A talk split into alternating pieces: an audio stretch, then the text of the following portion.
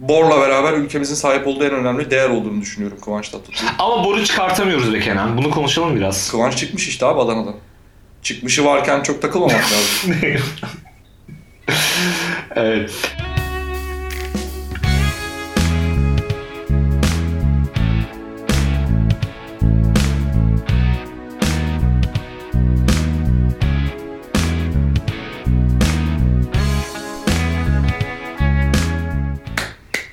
Alkışlıyor muyuz? Aynen.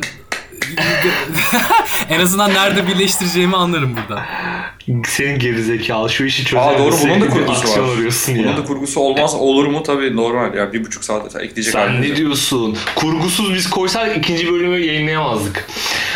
Hiçbir bölümü yayınlayamazdık muhtemelen ama şimdi sen diyorsun bak sene 2020 oldu şunu hala çözemedin diyorsun ama e, film setlerine gittiysen ki gitmemişsindir sen ne ararsın orada e, gitsen görürsün Görürsün orada hala kendi...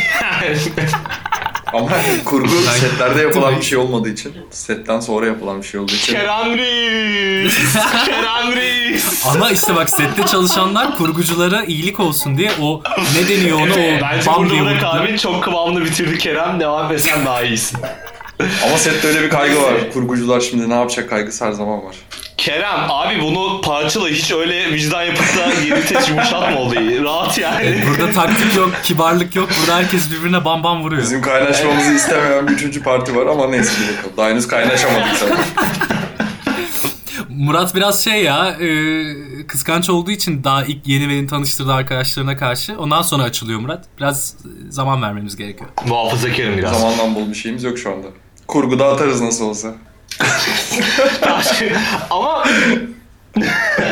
Şimdi kurguda atarıza çok fazla odaklanıp da hani muhabbeti o kadar şeye bağlamazsak iyi olur ama hani kurguda atarız rahatlığını bir kenarda durmasın bu kadar. Atmayız çünkü baktığın Hiç zaman. atılacak şeyler söyleyecek Eyvallah. gibi hissetmiyorum. O zaman Acun Ilıcalı'dan başlayalım falan diyormuş. Eski kararlarından mal varlığı, benim mahkemelik edebilecek ne varsa konuşalım.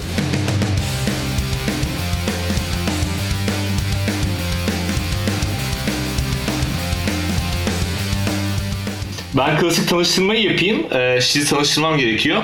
Efe, e, arkadaşım Kerem. Kerem, arkadaşım Efe. Merhaba arkadaşım Efe memnun oldum. Hayır abi sadece Efe diyeceksin sen. Pardon. Efe çok memnun oldum. Ben de çok memnun oldum Kerem. Henüz arkadaş olmamışız o yüzden arkadaşım diyemiyorum. Ama e, kaydın sonuna doğru herhalde şey pekiştiririz. Bro. Hepsi Murat'ın iznine Buyurun bağlı. Daha kaymakamlık gibi şu anda devam ediyor program. Ee, şimdi biz normalde bu program Beyaz Show dönmesiyle alakalı bayağı geyik yaparız. Böyle he- hemen biri birini övünce böyle Beyaz Show döndü diye. Ya önce Beyaz'ın radyodaki hali olsanız da sonra Beyaz Şov'a dönme kaygınız olsa bence hani daha Eskişehir günleri falan. Hayır burada mütevazı olmayı yersiz buluyorum burada. Ee, Ya Murat tek bir tane esprim var. Her gelen misafire bu espriyi yapıyorsun. Dün canlı yayında da yazdın aşağı. Patlamamak için zor dur- tuttum, tuttum kendimi. ama hala gülüyorsun bu daha kötüymüş lan. yani Ya- bu espri. O, o, o şey çaresizliğine, o patetikliğe gülüyorum yani. O bana Ama burada. Gay, Gaye Suakyol'un bir lafı var ya istikrarlı hayal hakikattir. Hmm, saçma bir şeye durmadan inanırsam illaki olur. Gaye Su Akyol da ne boş konuşuyor ya. Oğlum kadının Instagram profilinde yazıyor lan bu. Artık bu cümleye nasıl bir inanmışsa hani kadın mod hayat mottosu istikrarlı hayal hakikattir. Yani senin Twitter'ında da ayrıştık çocukken yazıyor ama bir anlamı yok. Ayrıştık çocukluktan yazıyor bunu koyayım. Bir düzgün oku da önce. Ne, ne, nesi kimse işte yani bir, bir manası olmadığı için Gaye Su Akyol'a da aynı gözle bakıyorum. Aynı cenahtan geliyorsunuz ya. Nişantaşı çocukluğu. Nereden geliyoruz? Aynı ortam, aynı cenah. İşte Hayır, Nişantaşı. Cena neden? Hayır bir dakika o kelimeyi kullanmıyorsun sadece. Sen mi önce? Nereden? Cinnah. Dün sen Instagram canlı yayında 17 kere janra dedin biliyorsun değil mi? Janra mı? Evet janra mı? Janra ne o? 17 kere Janra. söyledin. Ta... Hayır, Janra, müzik türü. Hani 17 kere falan janra dedim bu arada. Bunu saydım ben.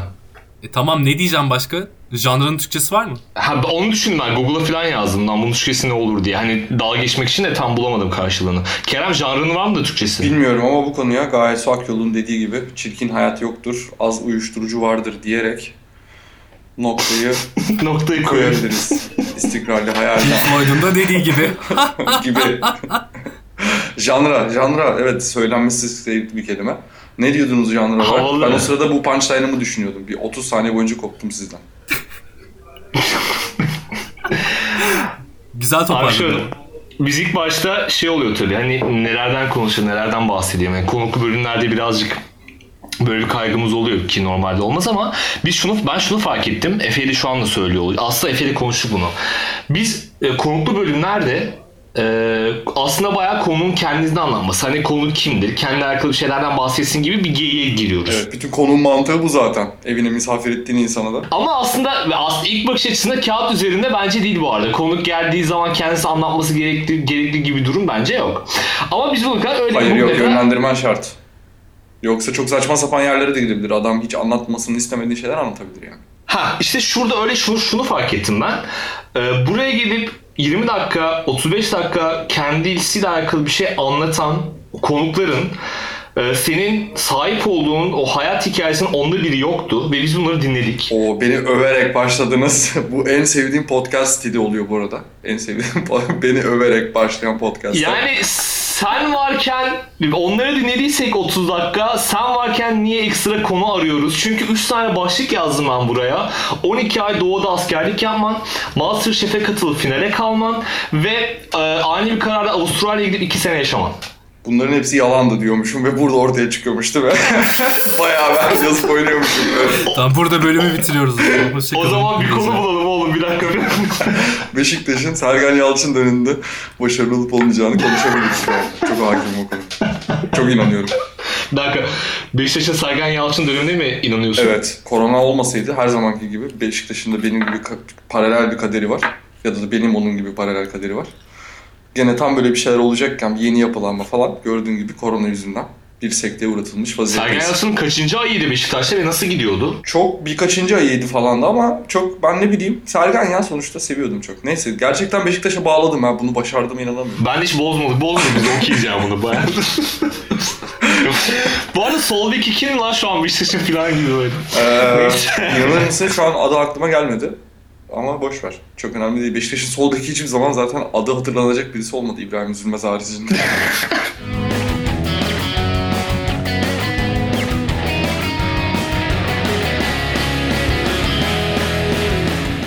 Abi bu arada podcast'ın 10. dakikasına gelirken e, bugün konuğumuz Kerem Giritlioğlu.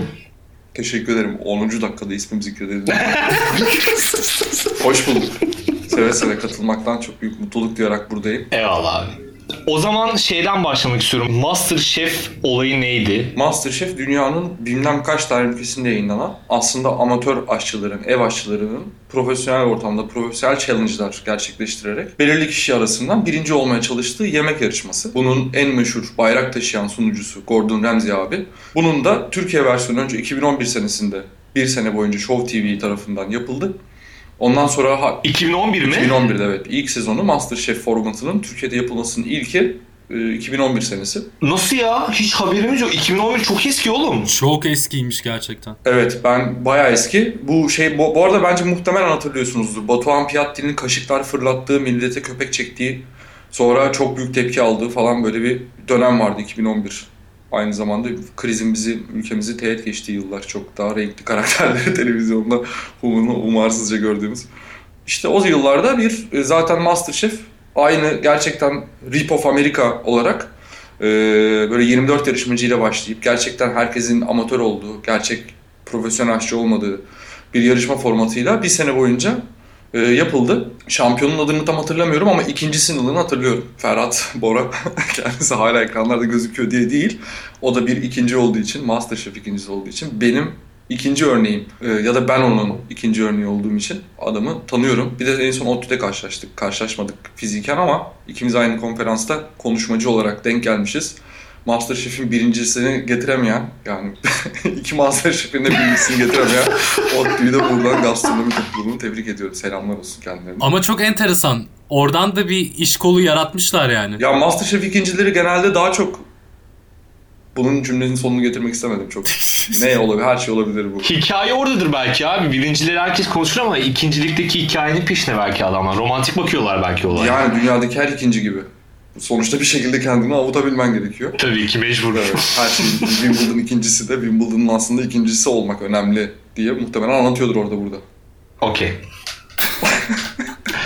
Sen baya iknasın bu ikinciliğe çünkü gerektiği belki şey yapmak istemiyorum yani.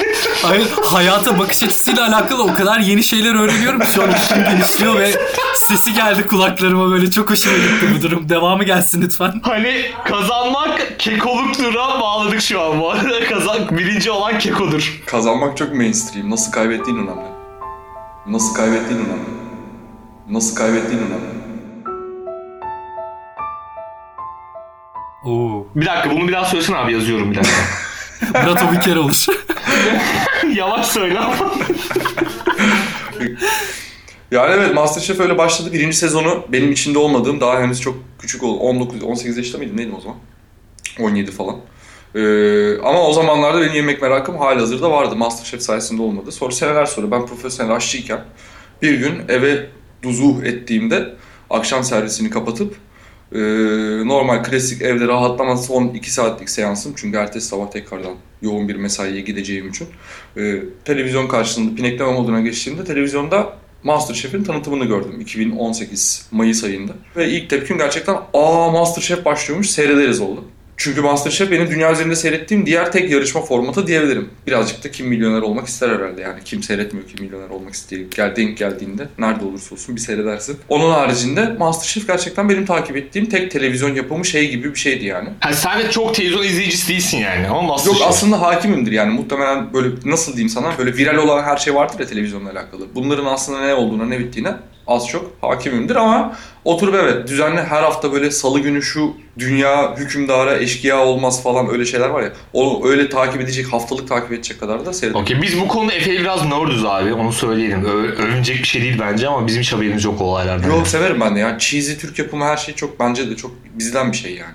Ve dünyaya imal etmeyi nasıl başardık bunu gerçekten bir sürü ülkede Arjantin'de falan hayvan gibi Türk dizisi seyrediliyor. Bunu nasıl satabildik Songül Ödenimi falan. Çok inanılır gibi değil yani.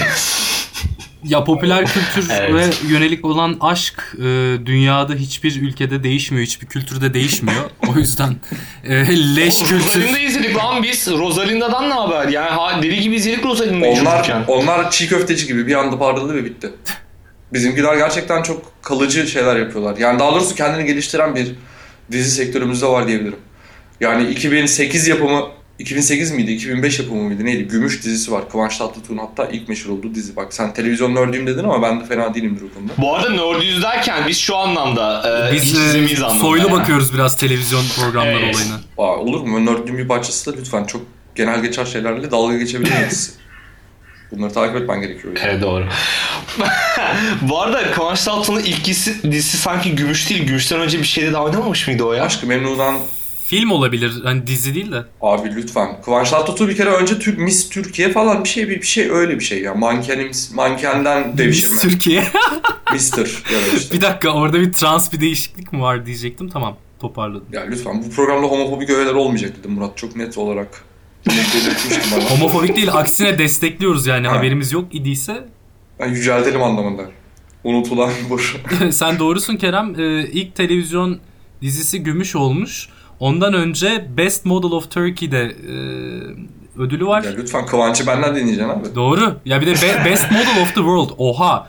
Dünya modeli seçilmiş. Oha ciddi mi bu? 2002. Oha çok iyi. Ben şaşırmadım. Bor'la beraber ülkemizin sahip olduğu en önemli değer olduğunu düşünüyorum Kıvanç Tatlıtuğ. Ama boru çıkartamıyoruz be Kenan. Bunu konuşalım biraz. Kıvanç çıkmış işte abi Adana'dan. Çıkmışı varken çok takılmamak lazım. Evet. Ya Halil'le bilmem ne o dizi yok muydu bir tane bunu ya? Halil'le Melek bir şeydi. Onda ben çok çocuktum ya. Onda çok çocuktum. Ben Gümüş'ün bu arada Arap camiasında sükse yaptığı zamanlarda bildiğim bir şey. Yani o zamanda seyrettiğim bir şey değildi. Ama evet Türkiye'nin çok büyük paralara sattığı ilk yapımlardan bir tanesi olduğunu biliyorum Gümüş'ün.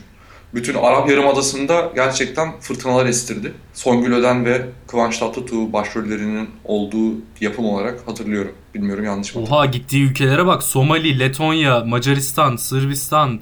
Oha Pakistan, İran. Üf.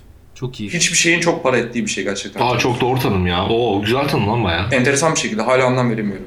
Yani tür, reklamlar çok paralı, reklamdan kazanıyorlar. Oraya reklam veren firma neden reklam veriyor o kadar paralara? Bu paraları gerçekten çıkarabiliyorlar mı? Şu anda bir tekel dükkanına ondan sonra bira sattı diye 32.500 lira ceza gelirse adam bira başına satarak bunu çıkaramaz ya. Aynı mantık yani o Evet. firmanın eti budu ne ki? Milyonlarca liraya o reklamı veriyor ve gerçekten bundan geri dönüş kaç senedir yani şey gibi değil ki bu dükkan açtım iki senede amorti etti kendini. Yani o reklamı amorti edene kadar ne kadar diş macunu satman gerekiyor sıradan diş macunu haricinde. Artık dijital tarafın artması, dijital taraftaki hesaplanabilir, ölçülebilir erişimler varken ki bunlar çok daha sağlıklı, somut bir düzlemdeyken televizyon çok afaki. Bu birazcık senin meslek dalına geldiği için sana da pas attığımı lütfen gözlerden kaçırma. Sana da burada şans vermek benim boynumun borcu. Konuştuğumuz gibi. Şimdi Kerem'cim, let me tell you something. Baktığın zaman bu sektörde? Abi yok öyle. Gerçekten Teoman şey Teoman dedim lan oha beni anladın Teoman. Televizyon çok afaki bir şey. Teoman seni niye Yani- anacak abi? Şey mi? Ka- kapısına çiçek falan mı bıraktın gene? Gene mi yaptın bunu ya? ya ama özgüvene bakar mısın Teoman beni andı. Buradan izliyorsa Teoman'a sevgiler. Neyse doğru abi. Bu arada dijital taraf bu kadar ölçülebilir ve bu kadar hesaplanabilir somut bir şeyken televizyon bu kadar afaki olması işte bir rating hesaplanıyor. Yüzde bilmem kaç şu kadar puan muan. Onun düştüğü yer işte etkisi return on investment falan televizyon çok afaki bir yer ve dediğin gibi fiyatları hala dijitalin çarpı 8 katı falan. E Bütün bunları deyince dediğin gibi şaşkınlık çok normal. Hala bir marka neden gidip televizyonda kimin izlediğinden, kimin ne kadar etkilendiğinden, kime ulaştığından bu kadar habersiz olarak bu kadar parayı neden harcıyor gerçekten büyük bir soru işareti. İngilizce terim kullanayım da profesyonel olmadığım anlaşılmasın. Ee, şöyle Return investment falan dedi adam. Ee, dükkan açtıktan sonra gerçekten kendini işletme dehası sanan bir sürü insanla karşılaşma fırsatı buldum ve onlar da gerçekten çok temel Türk Türkçe Eyvallah ekonomik terim... Eyvallah Kerem. Hayır senin senin nezdinde söylemiyorum. Ama yani Türkçe kelim, Estağfurullah. Türkçe çok basit Türkçe. Yani herif maliyeti cost dediği zaman kendisinin çok önemli bir işletmeci olduğunu zanneden birkaç insanla karşılaşmıştım. O örnek o yüzden bana onu çağrıştı. Yoksa Murat, Murat öyle değil. Murat gerçekten her şeyin hem İngilizcesini hem Türkçesini birebir öğrenip Öyle mi acaba?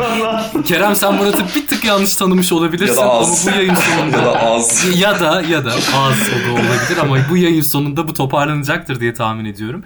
Çünkü Murat'ın olayı şu e, mesela spor yaptığı zamanlarda yediğine içtiğine besin falan diyordu bir ara.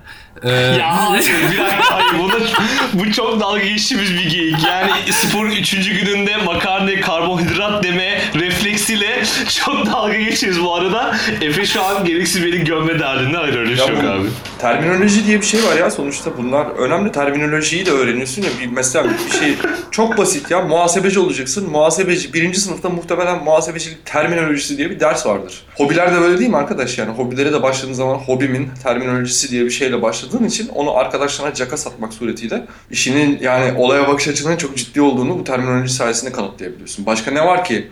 Kaslar kaslar olana kadar en az 8 ay abi. Kaslar olana kadar 8 ay bek- bekleyeceğim ben hava atmak için. Başta işte karbonhidrat diyorum. O işi yaptım hemen. Oo tamam sporcudur Murat. Oluyor. Bir de şey var. E, spordaki ikinci ayında spor salonuna yeni gelmiş hoca. Aa, kardeş hocam onu yanlış yapıyorsun ya. Bak onu öyle değil. Onu şöyle hocam onu bak şöyle yapmak lazım. Gibi Aranızda iki hafta var ama sadece. Aynen aynen. İki, o- 10 gün önce gelmişsin ya.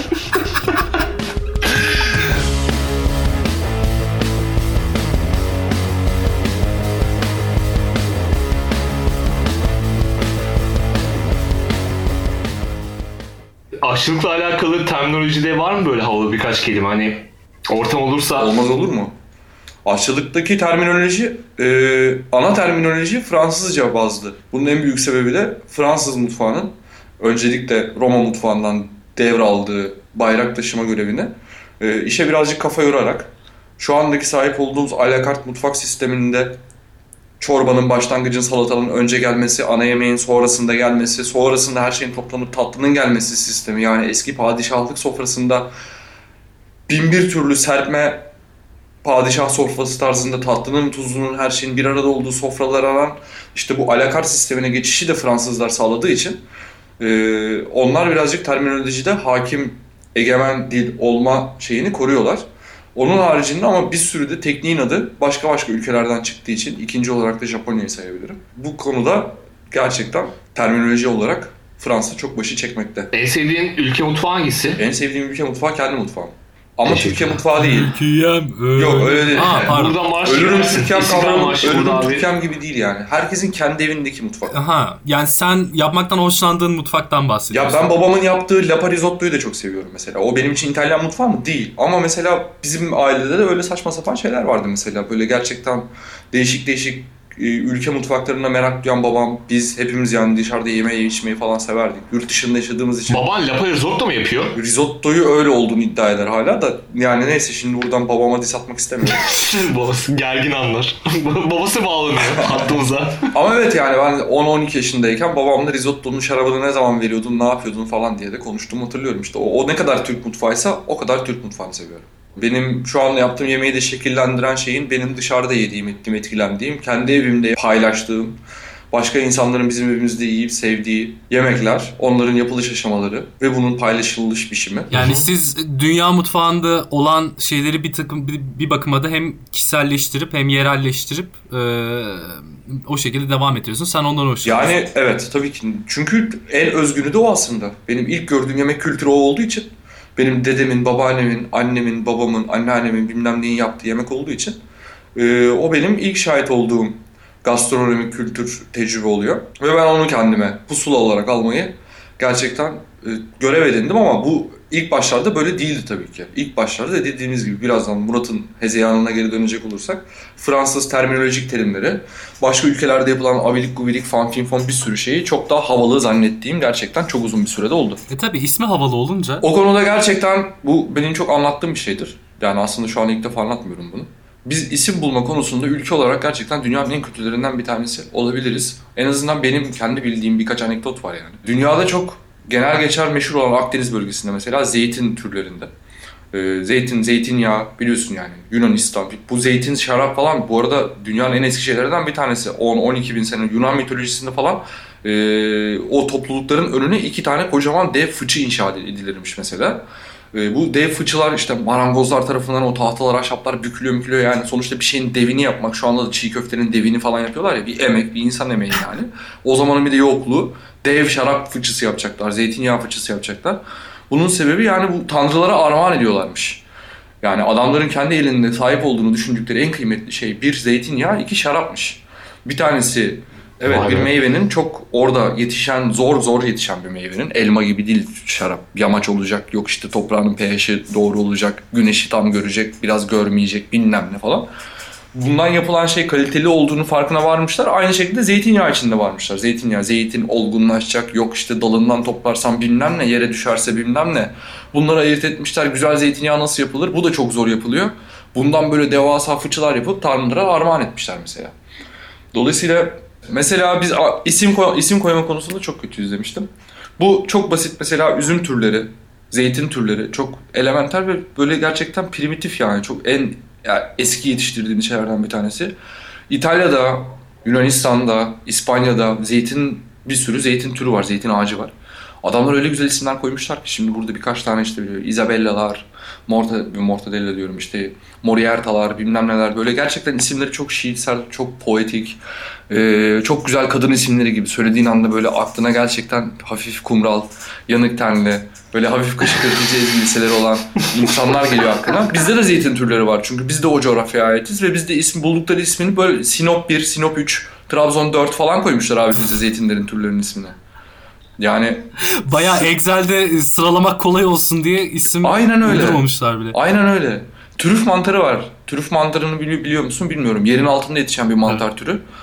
Çınar ve meşe ağaçlarının kökleri kontamine oluyor mantar sporuyla.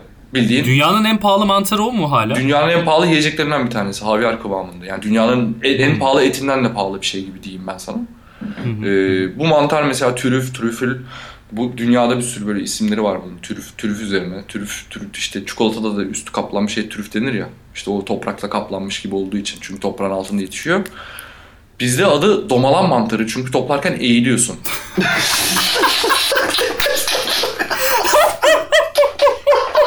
Ve bunun kalitelisinin kilosu 1800 euro falan. Böyle köpekler yardımıyla topluyorsun. Öyle yani sonar sistem yok bir şey yok. Ya isim konusunda kötü hikayesinin buraya varması çok iyi abi. O kadar beklediğimi aldım ki.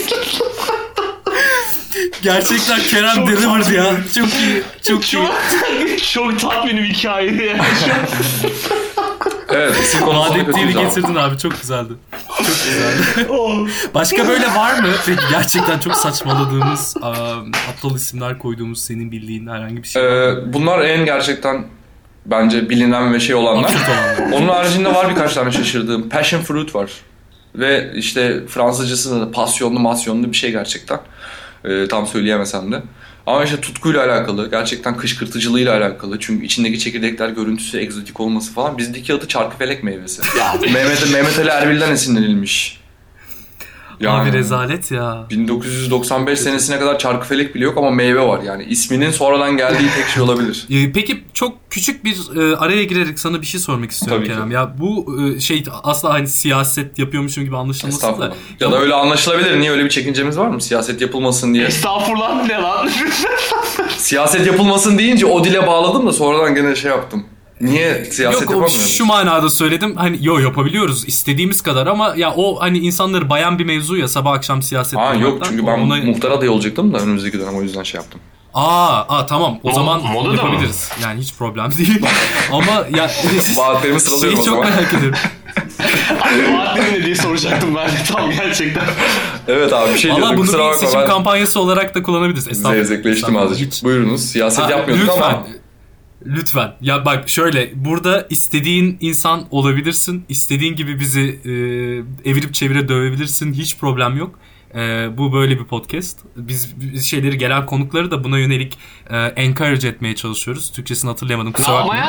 Encourage Yüreklendirmek. etmeye çalışıyoruz. Yüreklendirmek Ya. işte bu. Yüreklendirmeye Hayır, çalışıyoruz. mesele mesele şu encourage demeden önce sen bu kelimeyi bilmiyor muydun götüm? Aklıma gelmiyor abi. ya zaten bir şey anlatmanın çok zor olduğu bu devirde bir de bir şeyi hangi kelimelerle anlatacağımızı kendimize dikte etmek çok daha zor oluyor bence. O yüzden Duyar kasma devri. Bu devir duyar Anlatabilen kasma devri abi. Devir duyar kasım. Politikli duyar diyoruz o biz ona.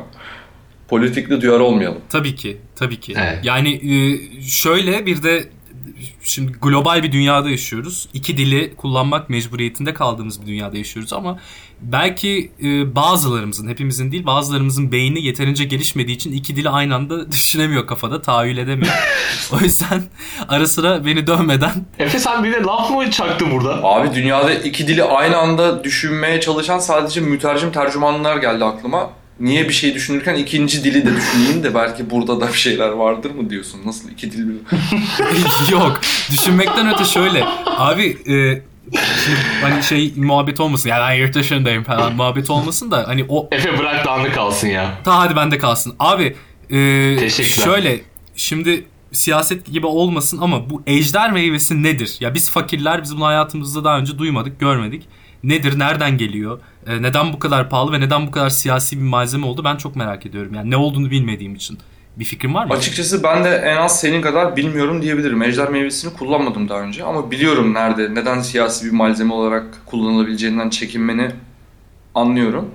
Ejder meyvesinin ne olduğunu tam olarak bilmiyorum ama bir ara gojo beri diye bir şey vardı. Bu böyle birazcık küçük kızılcık tarzı bir şey olduğunu e, tahayyül ediyorum. Yanlış olabilir. Ama bunun böyle çayı, işte e, ne bileyim kurutulduğu zaman daha böyle bir pestilimsi tarzı şeylerinin yapıldığını falan filan az çok hatırlıyorum, anımsıyorum gibi. Ama ejder meyvesinin faydalarını, şifalarını işte ne bileyim onları tam olarak hakim değilim açıkçası. onları artık merak eden olursa araştırır. Biz de araştırırız. Bu kadar siyasete girmekten çekinip de gidip sonra sonra ejder meyvesini niye sordun? Ya passion fruit deyince benim aklıma hep ejder meyvesi geliyor.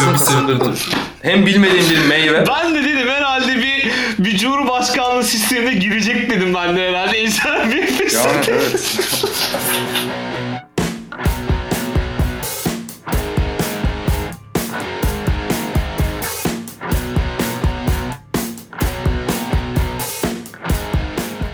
Abi Masterchef diyordun. Evet birinci program 2011 senesinde yapıldı bitti. Ee, ondan sonra da hangi sebepten olduğunu bilmediğim şekilde bir- bir daha yayınlanmadı. Yayından kaldırıldı veya işte iptal edildi neyse. Ondan sonra da ben Ha, şu anda devam etmiyor yani Masterchef. şu anda ediyor. 2011 senesiyle 2018 senesi arasında bir daha yapılmadı. 2011'de bir kere Show TV tarafından yapıldı. Ondan sonra rafa kalktı. Türkiye'de rafa kalkan diğer formatlardan bir tanesi gibiydi. Yerini yemekteyiz aldı galiba. Yerini Yemekteyiz aldı. Hatta Yemekteyiz aldı demeyeyim. Yemekteyiz yapan ekip Masterchef'in birincisini yaptı. Yemekteyiz yapan medya şirketi, yapımcı şirket. Masterchef'in de tekrardan remake'ini, remake de denmez de ona işte yani başka bir kanalda başka bir yapım şirketi tarafından formatın tekrar canlandırılması hali diyelim. Var mısın yok musun da mesela Acun Ilıcalı Bey tarafından yapılmadan önce yapılmıştı ve tutmamıştı ya. Aynı işte Acun Bey onu aldı ondan sonra yaptı tuttu bilmem ne oldu falan filan. Aynı Masterchef de o kategorideydi. Türkiye'de daha önce yapılan ama sonradan yapılmaya devam edilmeyen bir projeydi. Yemekteyiz yapan ekip, seneler boyunca Yemekteyiz yapıp başarılı olan ekip Bloom Media. Ee, İhsan Tarkan, Uygar Ateş yapımcılar. Tekrardan bu programı yapma aşamasındayken televizyonda TV8 bünyesinde yapacaklar. Bu kanalda yapacaklar. Tanıtımları döndürmeye başlıyorlar ve ben de bir iş çıkışı Mayıs ayıydı ama hangi gün hatırlamıyorum. Buna maruz kalaraktan o formu doldurmaya karar veriyorum.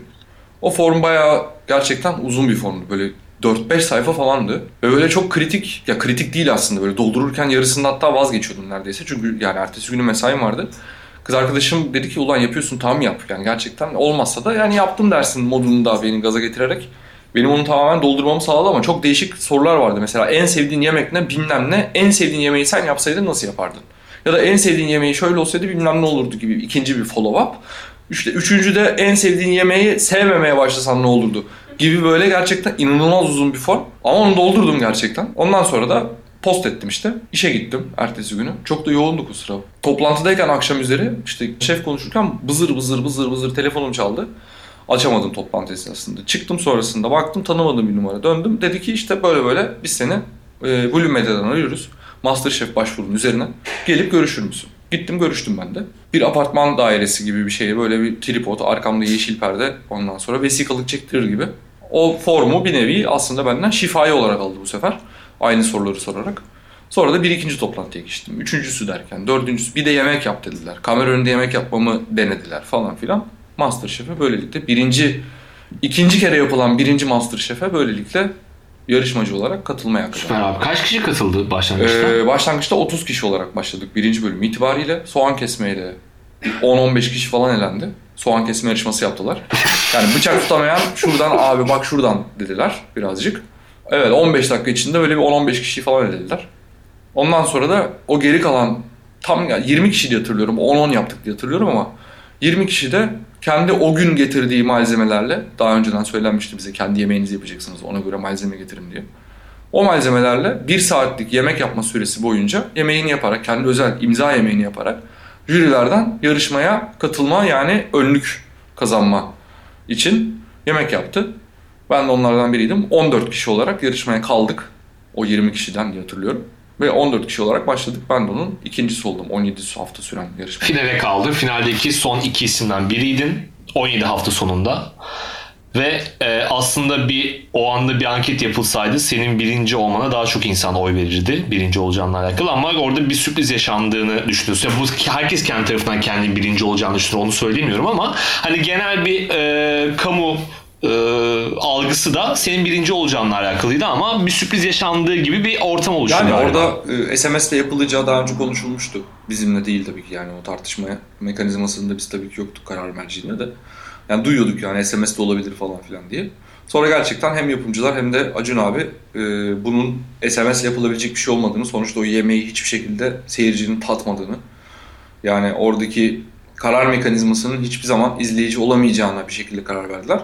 Ve bu işte bizim çeşitli başka şefler tarafın e, nezdinde yaptığımız yarışmalar ve stüdyoda yaptığımız yemek yarışmaları sonucunda puan ortalaması sonucuyla belirlendi birinci. Onda da ikinci oldum. Bence de adil olan buydu bence yani. SMS olarak olsaydı kazanır mıydım, kazansaydım da yemeğimin iyi olduğu anlamına gelmiyordu.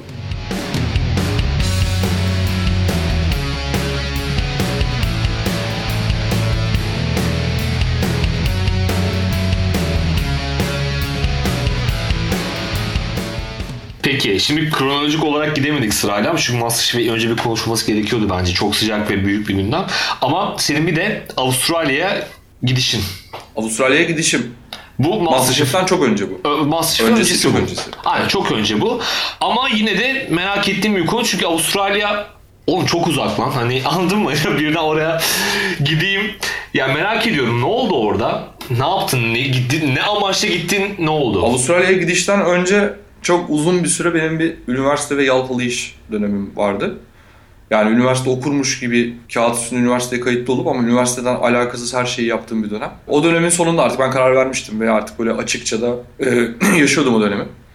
Üniversiteyle alakam yoktu. Kaydımı sildirdim vesaire vesaire ve işte bir şekilde. Ne okuyordun? Ekonomi. Evet. İktisat. E, işte Bilgi Üniversitesi'nde işletme ekonomi diye bir bölüm vardı. Ona en son geçiş yapmıştım falan. O üniversite dönemi bocalama bilmem bocalama da değil de yani ne yapacağımı tam olarak bilmeyerek ama bilerek de bir yandan işte en sonunda kabul ettirdim hem ailemi hem işte etrafımdakileri ki ben aşçı olacağım. Bir şekilde mutfaklarda çalışacağım diye. Bu da gene bir yalpalı iş dönemi. Yepyeni bir şeye başlıyorsun sonuçta yani. Bu kafa nereden geldi abi? Ben aşçı olacağım kafası gerçekten nereden geldi? Bizim ailede erkeklerin yemek yapması norm dışı bir durum değil. Dedem de babam da gerçekten fazlasıyla yemek yapan adamlardı.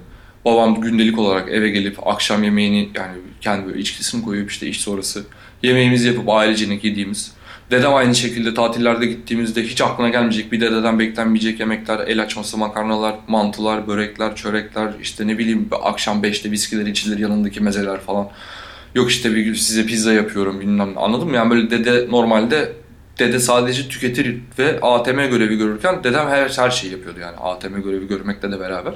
Televizyonda falan filan seyrettiğim şeyler de hep yemek üzerine olduğunu, annem çok küçüklükten olduğunu iddia ediyor mesela. BBC'deki programları seyrediyormuşum 3 yaşındayken bilmem ne. Yemek, bir gustalık vardı bizim ailede. Dışarı gidelim, yiyelim, içelim. Evimize birileri gelsin, onlara yaptığımız en güzel yemekleri yapalım. İşte ben aynı şekilde annem babam çalışmaya çalışıyorlar diye biz kız kardeşimle elim bıçak tutmaya başladığı zaman kıran kendi öncelikle yani primitif olarak kendi karnımızı doyurmak için mutfağa çok girdim. Ee, ondan sonra bu kendimde daha iyisini yapabilir her zaman yani şey gibi o çocukken yani bir oyun gibi oluyor anladın mı? Yani bir önceki hamurla yaptığım zürafanın daha iyisini yaparım şimdi der gibi menemen yapıyordum işte ben. Ondan sonra da zaten üniversitedeyken tam olarak mutfakta olmaya karar verdikten sonra işte bu Avustralya'ya gitme kısmına yavaş yavaş yaklaşmış oldum. Kaydımı sildirdim okuldan, ailem artık yavaştan kabullendi. Lise mezun olarak hayatıma devam edeceğimi, işte bir aşçı olmaya çalışacağımı vesaire. Ee, çok kolay olmasa da çok zor da olmadı. Desteklediler. Ondan sonra da bir noktada işte bir komşumuzun vasıtasıyla onun kızı oradaydı falan filan. Ben oradaki okulu araştırıp Avustralya'ya gitmeye karar verdim. Neden Avustralya? Çünkü gerçekten en uzak yer olduğu için. O zaman çok bunalmıştım Türkiye'de. Hem istediğim şeyi yapamıyordum tam anlamıyla. Hem aynı zamanda... Ne kadar kaldın? Avustralya'da mı? Türkiye'de. Evet. Ortaokul falan diye başlıyorsun. Ee, Avustralya'da ne kadar kaldım? 2014'ten 2016'ya kadar. 2 iki, buçuk sene civarı kaldım. Peki hangi amaçla gittin ve ne umdun ne buldun? Aşçılık okulu amacıyla gittim. Ee, aşçılık okulunu bitirdim. Pastacılık da bitirdim çalışmak orada şekillendi. Yani o kadar Hollanda'ya da gitmiştim mesela. Hollanda'ya da üniversite öğrencisi olarak gittim ama oradaki mesela öğrencilerin çalışma şartları çok aynı değildi. Yani çalışmak zordu Hollanda'da gerçekten bir öğrenci olarak. O yüzden çok o seçeneği hem de biraz şımarıklıktan, gençlikten çok değerlendirmemiştim. Avustralya'da öyle değildi. Avustralya'ya gider gitmez her yerden iş yağıyordu. Gel şurada çalış, gel burada çalış. Oha seni oraya göndereyim mi? Hem okul vasıtasıyla hem şeyle. Bu sefer kendimi çok ciddi restoranların mutfaklarında buldum yani. Bir anda aslında bındım dızlak böyle. Ee, onlar da beni çok hızlı gelişmem sağladı. Gerçekten çok müthiş bir baskı. İnanılmaz bir standart gerektiriyor gerçekten. Deliver etmen gerekiyor verdikleri her şeyi ve çok kısıtlı zamanda çok iyi malzemelerle yani ziyan etmen de o kadar hor karşılanıyor. Ziyan edemiyorsun o yüzden. E bir yandan okul çok yoğundu. Peki bu algı özür dilerim. Bu Türkiye'deki restoranların mutfaklarında da böyle bir algı otokontrol var mı? Hepsinde değil. Çoğunda değil. Çoğunda gerçekten aşçı olmak isteyen insanlarla beraber çalışmıyorsun. Çoğu genellikle mecbur olduğu için aşçı olan insanlarla çalışıyorsun. Bu çok önemli bir fark. Yani yurt dışındaki yaşlı şefler de öyle bu arada. Çok farklı değil buradakilerde. Fakat burada biraz daha jenerasyon farkı yani. Orada aşçı olmanın inisiyatif dahilinde olduğu aslında bunun böyle birazcık daha seçilebilir bir, zorunda kalınacak bir meslek değil de seçilebilir bir meslek olduğu daha önce fark edilmiş. Bizde birazcık daha yani benim bir üst jenerasyonu mesela 40'tan sonrası falan e, aşağı yukarı zaten zorla mesela liseyi bir şey tutturamadım aşçılık okudum. Sonra stajlar montajlar aşçı olduk işte. Ama bir de şöyle bir şey de var. Benim çevremde gerçekten senin gibi aşçılıkla yemek yapmakla alakalı doğuştan bir keyif alma mevzusu halinde olanlar var. Ve onlar şöyle bir şeyle yüzleşiyorlar. Türkiye'de ya da dünyanın genelinde bilmiyorum. Aşçıların günde 18 saate varan çalışma şartları o romantikliği alıp götürüyor ve günün sonunda ameliliği bırakıyor algı olarak. Hani o e, heves ve romantiklikle aşçılığa başlayanlar hayatın gerçeği ve oradaki gerçek şartlarla yüzleşince hani artık bu işten eski günkü bakış açılarında duramıyorlar. Böyle bir şey de var diye düşünüyorum. Çok doğru diyorsun. Böyle bir şey var. Çok hatta bu en net hissedilen yani bu normalde gözüktüğü gibi olmadığı olgusunun en net olduğu mesleklerden bir tanesi aşçılık. İnsanlar buna sanat diye girip bir türlü zanaat olduğunu e, kolay kolay kabul edemiyorlar. Zanaat dediğin şey de uzun süreler boyunca çıraklık, kalfalık, e, birazcık ikinci adamlık. Ve ondan sonra... Evet ama özür dilerim. Bunun pazarlanması birazcık böyle değil mi? Bugün açlıkla alakalı bir YouTube'a bir yere girsek böyle büyük bir tabağın ortasına afili bir şey yapıp üzerine maydanozu atar filan. Ya ama arka mutfakta 18 saat adam soğan her şey içinde yani. Bunun pazarlanması da birazcık. Ya bu birçok meslek için böyle değil mi ama şimdi orta orta gelir seviyesinde beyaz yakalıların hepsinin işte boş zamanlarında gönlünü eğlendirmek için, e, eylemek için yapılan popüler medya e, sloganları, alışkanlıkları var. Aşçılığı hani sanki mükemmel eğlenceli ve hayatın boyunca tabii ki eğlencelidir ama hayatın boyunca sanki işte böyle hiç çalışıyormuş gibi hissetmiyor musun? E, ete şarap döken o şey romantik ha, o ha, dünya böyle. Aynen. Ya bunu bunu zaten bütün e, bence beyaz yakalılık, plaza çalışanlığı e, dışındaki meslekler için yapıyorlar. Sanat meslekleri için yapıyorlar. E, Kerem'in dediği gibi zanaat için yapıyorlar. Ya özür dilerim. Beyaz yakalıkta da yapıyorlar. Ben çocukken de olmak istiyordum biliyor musun büyüyünce? E, ben reklamlarda hep Turkcell'in Wun reklamı vardı. Böyle flash ve USB gibi Wun internet takıyordun. Her yerde internet bağlanıyordu. Ve oradaki karakterin işi şeydi. Limanda e, takım elbise kafasında sarı kask e, işte o gemilerin o e, shipmentları yönetiyor filan. Bir tane varilin üzerine notebook'unu koymuş. Ben bu, bu mesleğe çok özeniyordum abi. Ben birkaç tane geziye gittim bu e, lojistik yapan şirketlere. Aşçılıkta yaşanan siyah beyaz gibi orada da yaşıyorsun. Bu bir sürü meslekte aslında bu pazarlama, dışarıya böyle al beni çok şirin sempatik gösterme hali çoğu meslekte var. Ama aşçılık birazcık daha günlük hayatın günlük rutinde yaşayan birçok insanın yemek yapmakla alakalı bir e, motivasyonu ya da kası olmak zorunda olmadığı olduğu için daha fazla karşımıza romantik bir şekilde çıkabilen bir meslek grubu. Evet, ikiniz de gerçekten inanılmaz doğru noktalara parmak bastınız.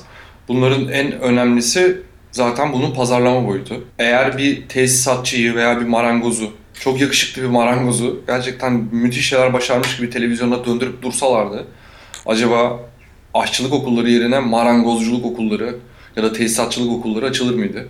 Ya da bunlar üniversitede bir bölüm haline hemen böyle böyle mantar gibi yani her üniversitede olması gereken bir bölümmüş gibi.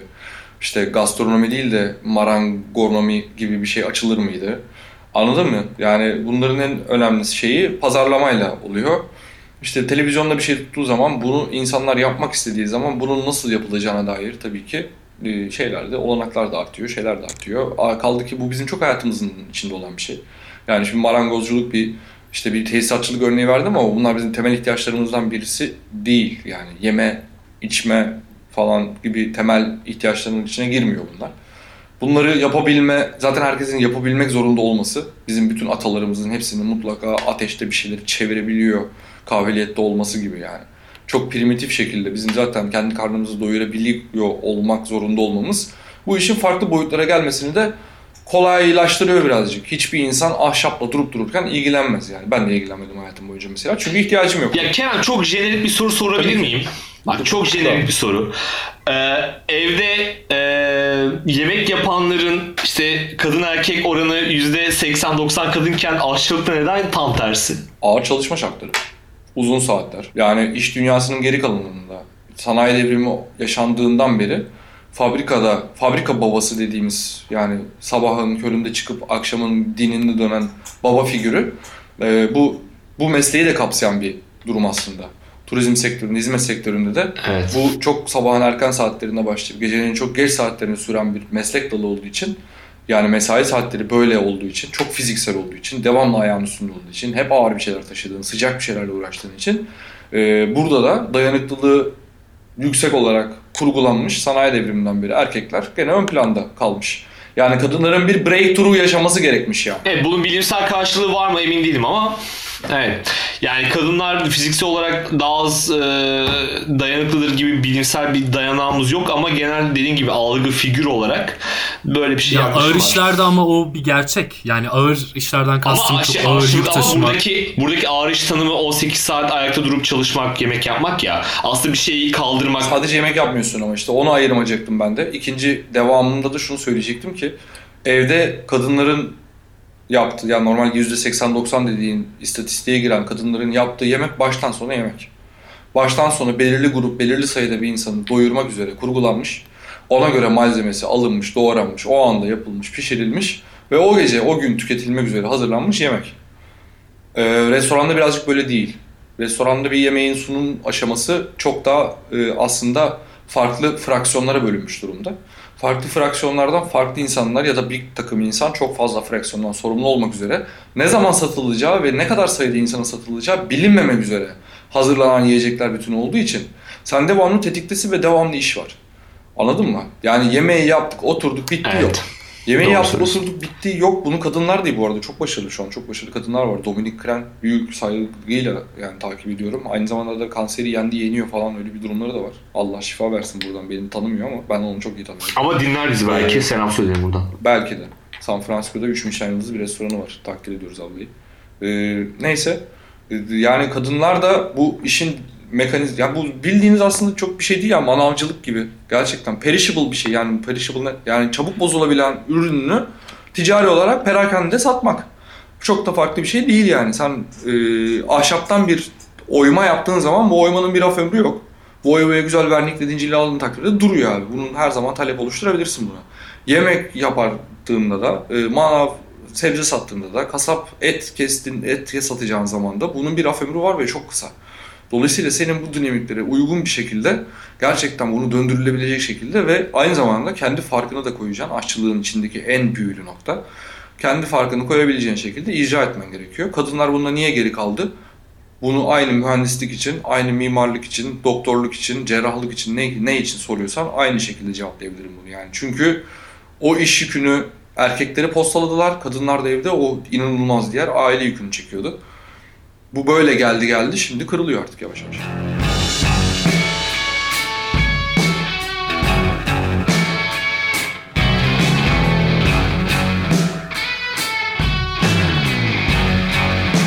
12 ay doğuda sınırda askerliğin. Ya bu şimdi bir yandan e, çok olası bir şey hani böyle çok ütopik bir şey değil ama şunu da itiraf edelim ki benim ve yakın çevremin o bir hani tier 1 yakınımızdaki insanlar için de sınırda doğup e, sınırda 12 ay askerlik yapmak bir gerçekten merak edilen bir haber konusudur.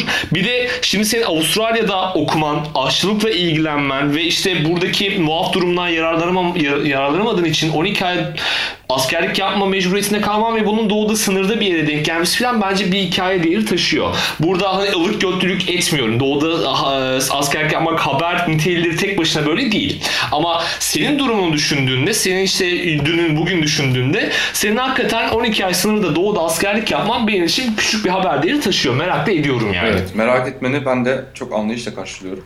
Çok da anlattığım bir şey. Daha doğrusu benim hayatımda çok yoğun, en yoğun çalıştığım dönem diyebilirim askerde. Nerede yaptın abi? Hakkari Yüksekova'da yaptım. Eyvallah. Yani ana üssüm oydu.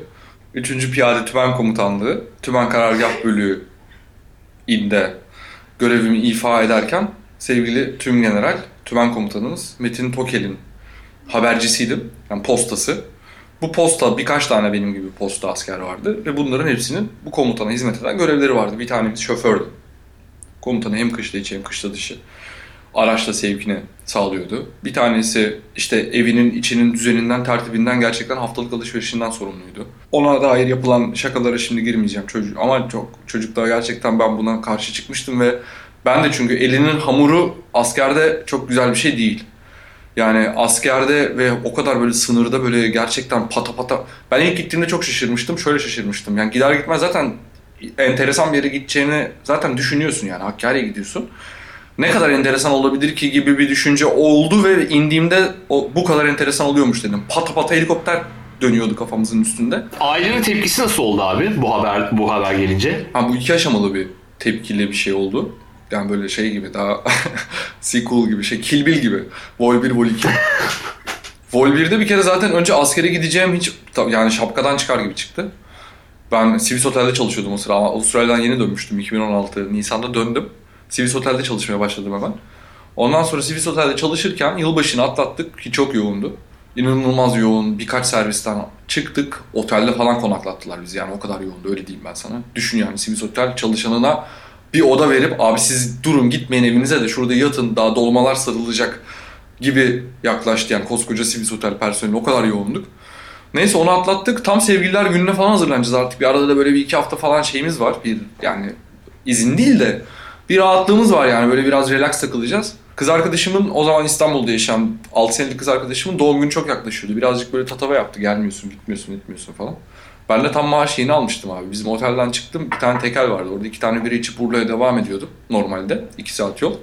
Ee, bir de Pamukkale yazıhanesi var.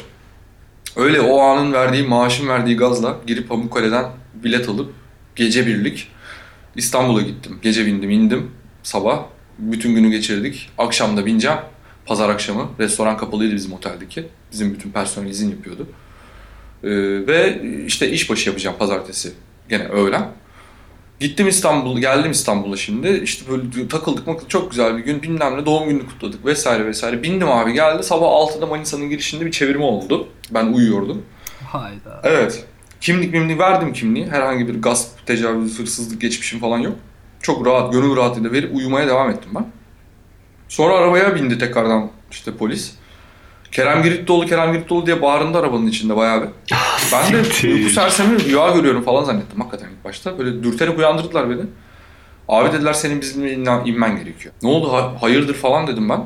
Yani böyle nerede olduğumuzu bilmiyorum. Manisa'nın girişinde olduğumuzu çok sonradan öğrendim. Şimdi böyle spoiler verir gibi oldum hikayede. Çünkü daha çok uyku sersemiydim gerçekten ya. Gece İstanbul'da sızarak yattım ve polisle uyandım.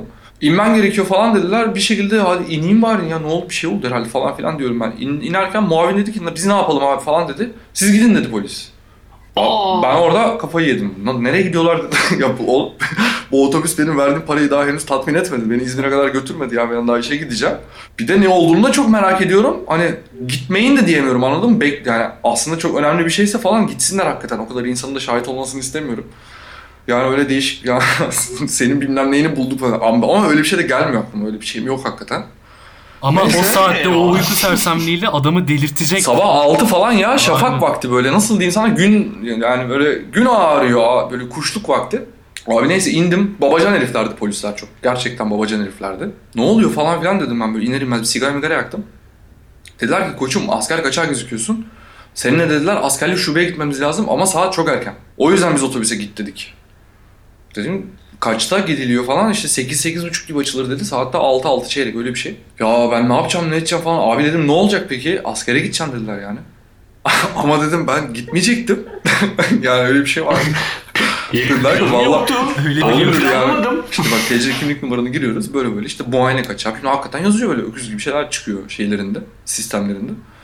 Neyse bekledik. Gerçekten böyle e, üçü bir arada falan vardı adamlarda. Çok böyle gerçekten sabah en ihtiyacım olan temel ihtiyaçlarımı karşıladılar. Kahve, sigara, migara. Ondan sonra bekledik gittik hakikaten. Ben bu arada işte birazcık da ge- geçmesini bekliyorum zamanın. Çünkü işte babamı saat 6'da arayıp ben askere gidiyorum desem babam ölür herhalde yani. Şok olur herkes. O yüzden biraz daha normal insanların uyandığı saati bekliyorum. Neyse işte saat oldu biz gittik askerlik şubeye. Bana bir tutanak yazdılar. Ya böyle inanamazsın tutanak işte bilmem ne bilmem ne Manisa. Bilmem ne bilmem ne askerlik şubesi bilmem ne müdürlüğünce falan diye başlıyor. İşte bilmem ne tarihli bilmem ne saatinde yapılan uygulamada Kerem Girittoğlu adlı bla bla bla TC kimlik numaralı şahıs uygulamada canlı ele geçirilmiştir. Hayda. Gerçekten bak tutanak böyle Terör başlıyor. operasyonu gibi. Oha. Buraya bak. Yapılan tetkikler sonucunda vesaire vesaire vesaire şahsın işte 18 gü- iş günü içinde birliğine teslim olmasına falan filan diye böyle. Ben işte o sırada babamı aradım. Ondan sonra ve işte Cem Yılmaz hepimiz çok seviyor. Şey vardı ya onun böyle bütün çağıracağım inzibatları toplatacağım buradaki asker kaçaklarını. Gösteri diye gelecekler. Ne baba Sivas Demeltepe olmadı be falan diye. Babamı aradım. Dedim böyle böyle baba ben askere gidiyorum galiba. Sabah 8'de babam siktir git dedi. Kapattı önce telefonu sonra bir daha aradı. Ne diyorsun oğlum sen? Dedim böyle böyle işte o zaten İstanbul'a giderken ben sana demiştim başına bir şey gelecek de falan da filan da klasik baba tribine başladı. İşte günübirlik böyle aniden gittim falan diye. Ondan sonra dedim ki durum ciddi ve şu an ne yapacağım bilmiyorum yani hakikaten falan filan. Neyse dur bilmem ne. Neyse biz biraz daha şey yaptık. Dediler ki abi böyle böyle bunu imzala. 18 gün gitti dedi İzmir'de askerlik şubesine itiraz mı ediyorsun ne yapıyorsun tecilin varsa da git tecil ettir falan dediler bana. Tecilin yok. Tecilim yok çünkü ben 2014'te Bilgi Üniversitesi'nde kaydımı sildirdim fakat buradan umarım kendisi emekli olmuştur şimdi zan altında bırakmak istemiyorum. Öğrenci İşleri Başkanı beni çok severek ve böyle aşçı olmak istediğim için bıraktığım için askerlik şubesini ben halledeceğim sıkıntı yaşama senin tecilin devam eder dediydi bana. ben de salak yapmıştım aslında senelerdir. 2019 Aralık'a kadar tecilim vardı. Darbe oldu. Darbe olunca tecilleri çektiler, iptal ettiler. Okulu devam eden öğrenci vergisiyle gidip tecilini yaptırdı. Benim gibi salakta olanlar da süzgeçte kaldı. Ve işte ceza ödeyenler falan filan. Ben de abi apar topar gittim ve babama telefonda Baba dedim İstanbul'ya geldik Sivas Temeltepe asker alıyorlar beni demiştim ilk telefonda da. Babam bayağı böyle anlamamıştı şaka mı yapıyor ne diyor bu falan diye.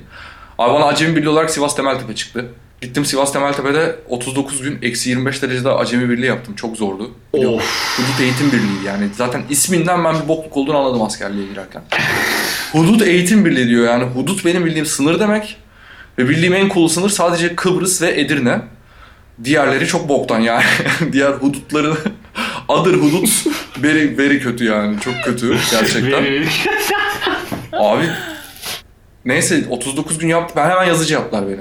Şimdi böyle bir elim ayağım düzgün okuma. İngilizcem var. Bana bayağı bir kara kuvvetleri komutanlığının İngilizceden Türkçe çevrilmesi gereken dosyaları çevirmişler, çevirtmişlerdi. Böyle kullanım kılavuzları falan gibi böyle silahları milahların. Çok o da hoşuma gittiydi hakikaten. Böyle büroya gider gibi gidiyordum sabahtan akşama kadar işte böyle defter, kalem falan çalışıyordum orada. E, profesyonel meslek gibi olmuş günün sonunda yani. Evet 30 gün bunu yaptım. 30 günün sonunda dediler ki dağıtım yerleri açıklanacak. Dağıtım yeri de askerliğinin geri kalan 11 ayını tamamlayacağın işte senin aslında gerçek askerliğini yapacağın birlikler. Bunlar işte Acemi Birliği'ndeki diğer benim askerdaşlarıma, diğer devrelerime açıklanacak. Ve biz Türkiye'nin dört bir yanına dağılacağız. Diyeceğim dört bir yanı yani. Çok boktan üç yanı ve çok cool bir yanına dağılacağız. Ee, başka bir ortası yok ya. Ankara falan yok abi. Neyse. Ee, yani biz daha öyle tahmin ediyoruz. Ben bayağı çünkü ben ilk askere gidiyorum dediğimde benim yurt dışı geçmişim falan filan var ya. Bir tane sağ olsun kaptan e, şey pilot akrabamız var. Zafer, Zafer dayı. Zafer dayı bana dedi ki oğlum sen Danimarka'da bile yapabilirsin. Senin gibi askerleri şeyleri dedi çocukları dedi alıyorlar. Askeri geçmişi de var bu adamın. İtibar ettik adamın dediğine. Sivas'a düştüm önce. Sonra ben Danimarka beklerken işte artık Kopenhag mı olur yoksa daha böyle köy kırsalı. Hani, değirmenler falan. Abi yazıcıyım ya bir de. Bana dedi ki çavuş o benden kıdemli olan işte beni yetiştiren senior yazıcı, çekirge şey pardon sense yazıcı. Ee, sistemden dedi şey açıklanacak şu saatte başında dur. Açıklanınca print et. Print edip herkes dedi şeye toplayacağım ben de söyleyeceğim dedi. Bütün askerler toplanacak sen de çıkıp okuyacaksın dedi. Bayağı böyle. Sinema salonu dedikleri bir yer vardı. Sinema salonu dediğim şey tır garajının sandalyelisi. Yani hiç sinemayla açıp alakası yoktu yani sadece. Adını sinema salonu koymuşlar çünkü evet yani Karların Nuri Bilge Ceylan filmi gibiydi uzaktan bakınca hakikaten. Karların ortasında kocaman bir hangar gibiydi. Neyse. Ee, bayağı orada toplandı bütün askerler ve abi sistem bildiğin alarm verdi böyle. Kırmızı ışıklı ışıklı gibi bildirimler falan geldi. Ama çok primitif Windows'un şeyi gibi. XP'den önceki vardı ya neydi o Millennium muydu? 98 o, falan. O tarz bir sistem zaten yazılım.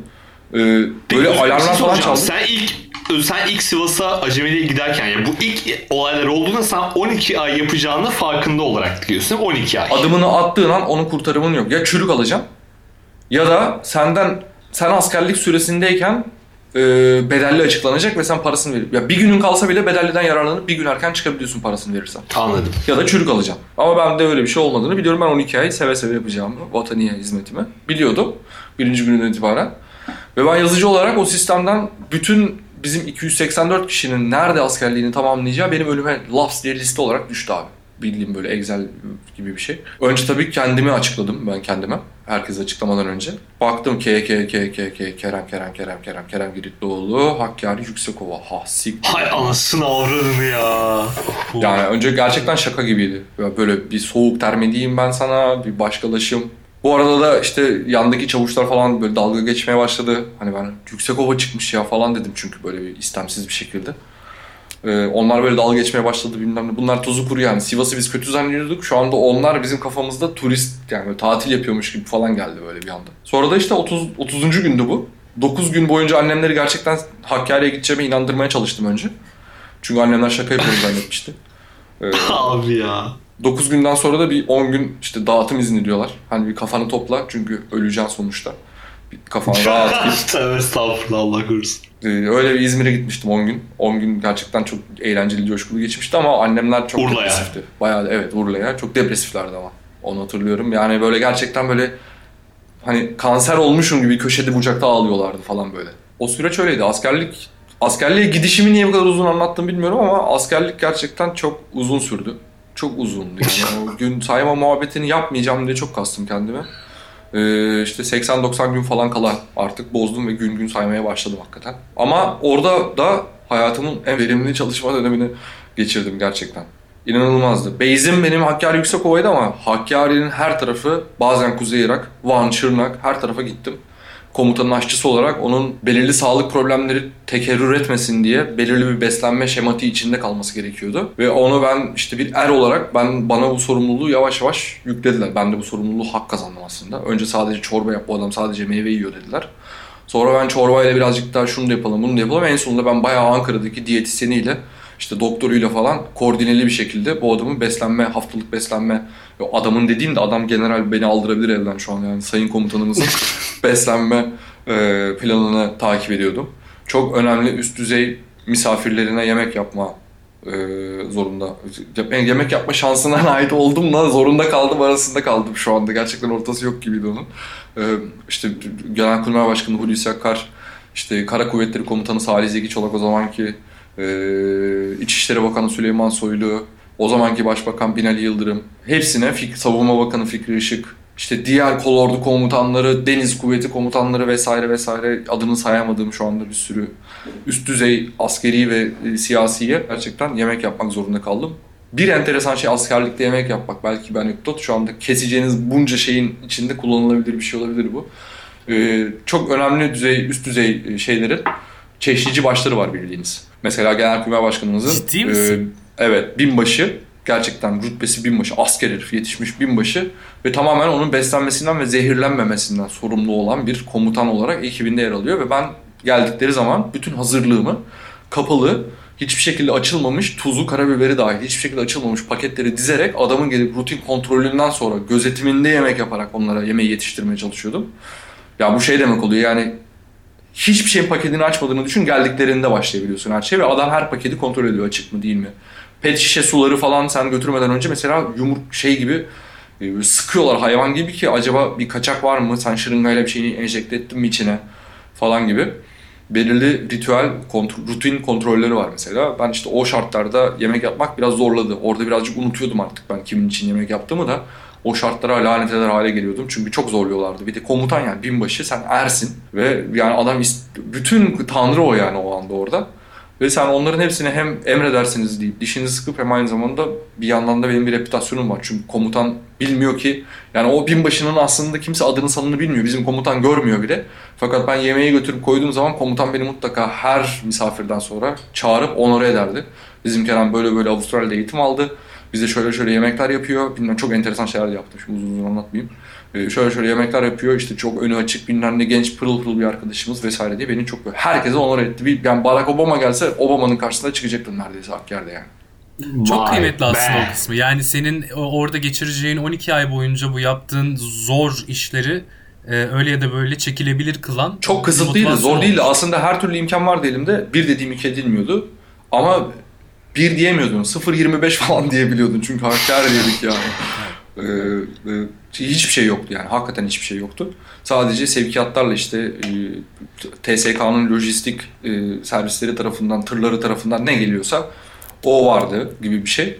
E, çarşı bağlantın yok, pazar bağlantın yok, bir şeyin yok.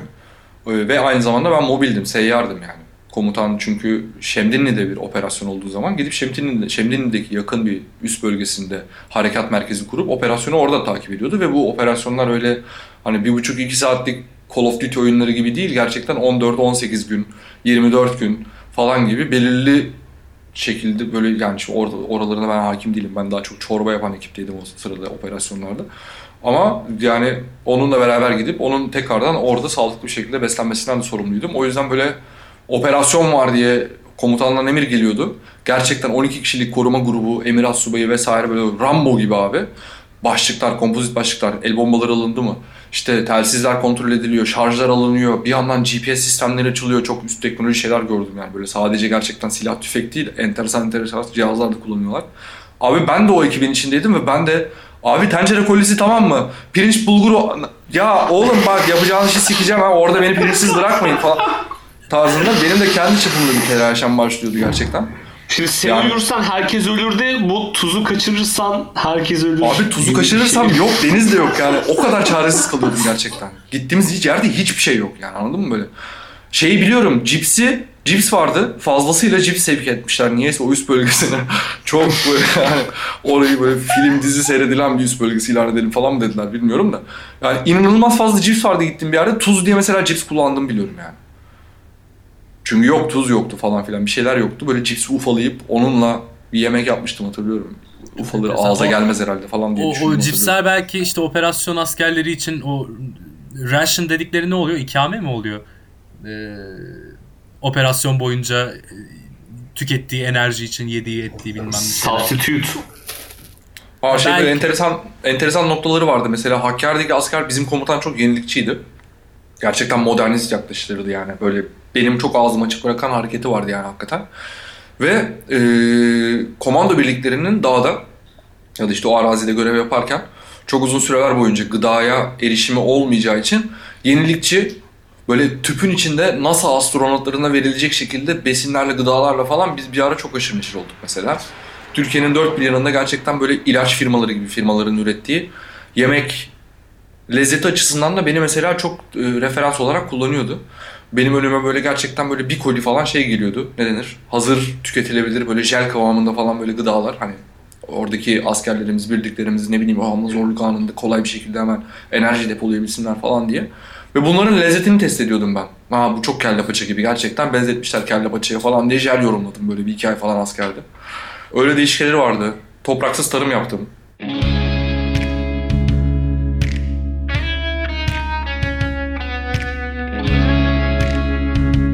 Kerem çok sağ ol. Sevgili Murat ve Efe, ben teşekkür ederim efendim. Vallahi keyifli oldum. Ya çok memnun oldum tanıştığıma. Çok Ben de. güzel bir katkın oldu. Çok mutlu olduk seni ağırladığımıza. Herkese söylediğimiz gibi ne zaman istersen beyler ben sizinle konuşmayı istiyorum tekrardan. Yapsak mı dediğin anda tekrardan e, seve seve. Burası senin evin artık. Eyvallah ben de çok sevdim. Ben de çok sevdim. Bütün spot ışıklarının benim üstümde olduğu, hiçbir zaman inmediği güzel bir programdı. Sevdim, hoşuma gitti. Devamı gelir inşallah. Süper abi. Çok sağ ol. Kendine iyi bak abi. Öpüyorum.